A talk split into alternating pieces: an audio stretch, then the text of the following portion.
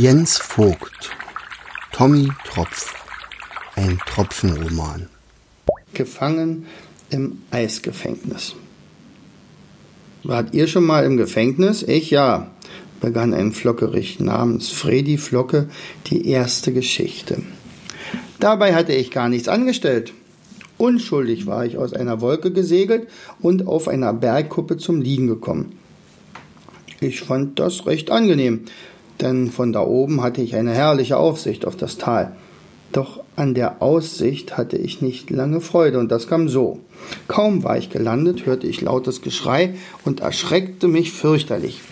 Jemand schrie, irgendwo muss er ja sein. Er kann sich ja nicht in Luft aufgelöst haben. Drei grobschlächtige Typen mit Peitschen in der Hand tauchten auf. Ich dachte mir dabei nichts und wollte ihnen schon fast beim Suchen helfen. Zaghaft fragte ich, wonach suchen Sie denn? Vielleicht kann ich ja Ihnen behilflich sein. Die Gruppe schaute mich an, stutzte, dann schrie einer der drei, da ist er ja! Weit gekommen ist er ja nicht. Sofort stürzten sie sich auf mich, um mich zu überwältigen. Natürlich versuchte ich mich zu wehren, doch sie packten mich an Armen und Beinen. Kaum hatten sie mich sicher, steckten sie mir etwas in den Mund, was ihn sofort vereiste. Ich war auf der Stelle stumm. Also konnte ich auch nicht protestieren oder fragen, was ich angestellt haben könnte. Wie eine Trophäe schleppten sie mich ins Innere des Eises. Ich war gelähmt vor Angst. Immer noch hoffte ich, dass sich bald alles aufklären würde. Doch ich sollte mich irren. Nichts. Aber auch gar nichts klärte sich auf. Offenbar hatten mich die Herrscher mit einem entflohenen Sträfling verwechselt. Ich war nämlich in einer Strafkolonie gelandet und wurde nun selbst als Strafgefangener behandelt. Als Strafgefangener in einem Gletschergefängnis. Fortan bestand mein Alltag aus harter Arbeit. Unsere Arbeit war wirklich schwer. Aufseher trieben uns Tag und Nacht an. Riesige Felsbrocken hatten wir vom Berg abzusprengen und anschließend bis zum Fuße des Berges zu schleppen. Bis solch ein Stein aber eine Sohle erreichte, wurde er von uns unseren Steinmetzen rundgeschliffen. 150 Jahre war ich selbst auch Steinmetz, ein hartes Brot, kann ich euch sagen. Wie 150 Jahre sind viel? Ha, aber doch nicht in einem Gletscher. Ich blieb in dem Gefängnis ganze 767 Jahre, ehe ich mich zur Flucht entschloss. Doch dazu später. Vorher war ich noch in der Druckerei, wo es galt, alten, lockeren Schnee zu Eis zu pressen. 50 Jahre lang hatte ich auf dem Dach des Gletschers zu schuften. Wir schnitten tiefe Spalten in das Eis, in dem das Schmelzwasser abfließen konnte. Die Aufseher sagten uns, dass das Rauschen von einem Ungeheuer stamme, das mit Eissklaven wie uns gefüttert wird. Niemand wollte gefressen werden. Also schufteten wir weiter unter der Peitsche. Wir gewöhnten uns an das Rauschen nie. Unermüdlich war es, nie setzte es aus. Es musste ein mächtiges Ungeheuer sein, das niemals schlief. Da wir es nie zu sehen bekamen, stellten wir es uns in den schrecklichsten Bildern vor.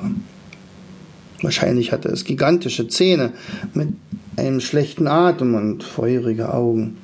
Natürlich wagte niemand einen Ausbruch aus dem Gefängnis, es sei denn, jemand schaffte den Weg bis nach oben. Doch oben warteten die Aufseher. Als wir eine Weile auf dem Dach des Gletschers eingesetzt waren, vertrieben wir uns in wenigen Pausen die Zeit mit kleinen Wettbewerben.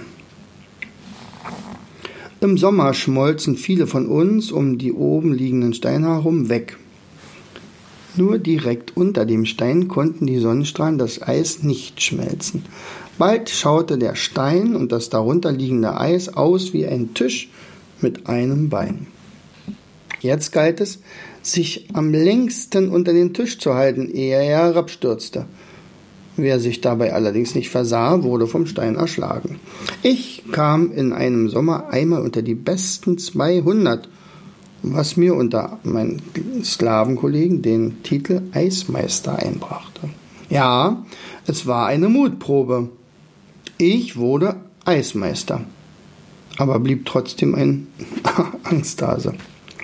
Ich schreckte vor dem kleinen, herunterkullernden Stein zusammen vor, machte mir fast in die Hosen, wenn irgendwo eine Peitsche knallte und kuschte, wenn ein Aufseher jemanden anschrie. Ich fürchtete mich selbst vor den winzigen Gletscherflöhen. Aber panische Angst hatte ich vor dem Ungeheuer in der Tiefe. Nach vielen hundert Jahren beschloss ich endlich meine Angst zu überwinden. Das Leben in der Kolonie war unerträglich geworden. Ich plante meine Flucht. Selbst das Ungeheuer konnte mich nun nicht mehr schrecken. Würde es mich im Gletscher greifen und fressen, was soll's, dachte ich mir. Dann habe ich es endlich hinter mir. Eines Tages sprang ich einfach in eine der bodenlosen Spalten, die wir angelegt hatten. Hinein in das Rauschen des Ungeheuers. Je tiefer ich fiel und rutschte, desto tosender wurde das Geräusch und unheimlicher das Zischen.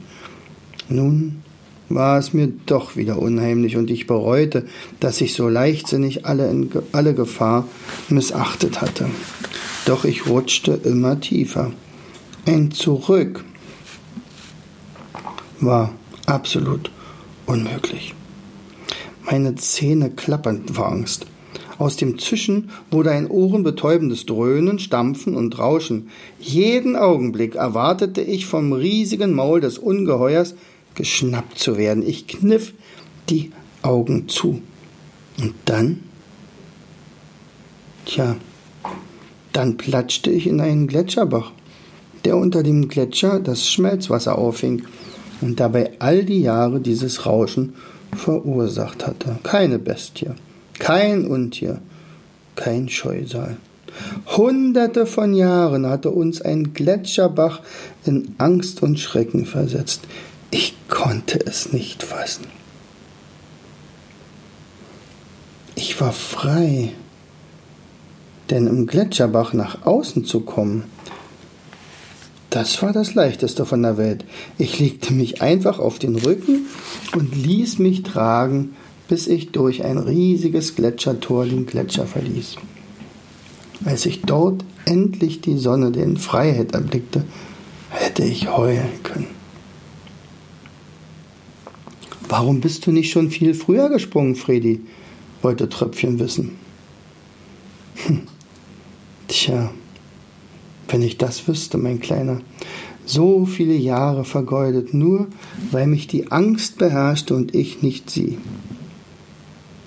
Als ich das Gletschertor passiert hatte, war ich im doppelten Sinne frei. Ich war nun kein Strafgefangener mehr und ich hatte im Gletscher meine Angst verloren. Während die anderen fasziniert zugehört hatten, beschäftigten sich Tommys Befürchtungen, nee, umgekehrt. Während die anderen fasziniert zugehört hatten, bestätigten sich Tommys Befürchtungen, dass seine Perle vielleicht in einem Gletscher in sehr großer Gefahr sein könnte.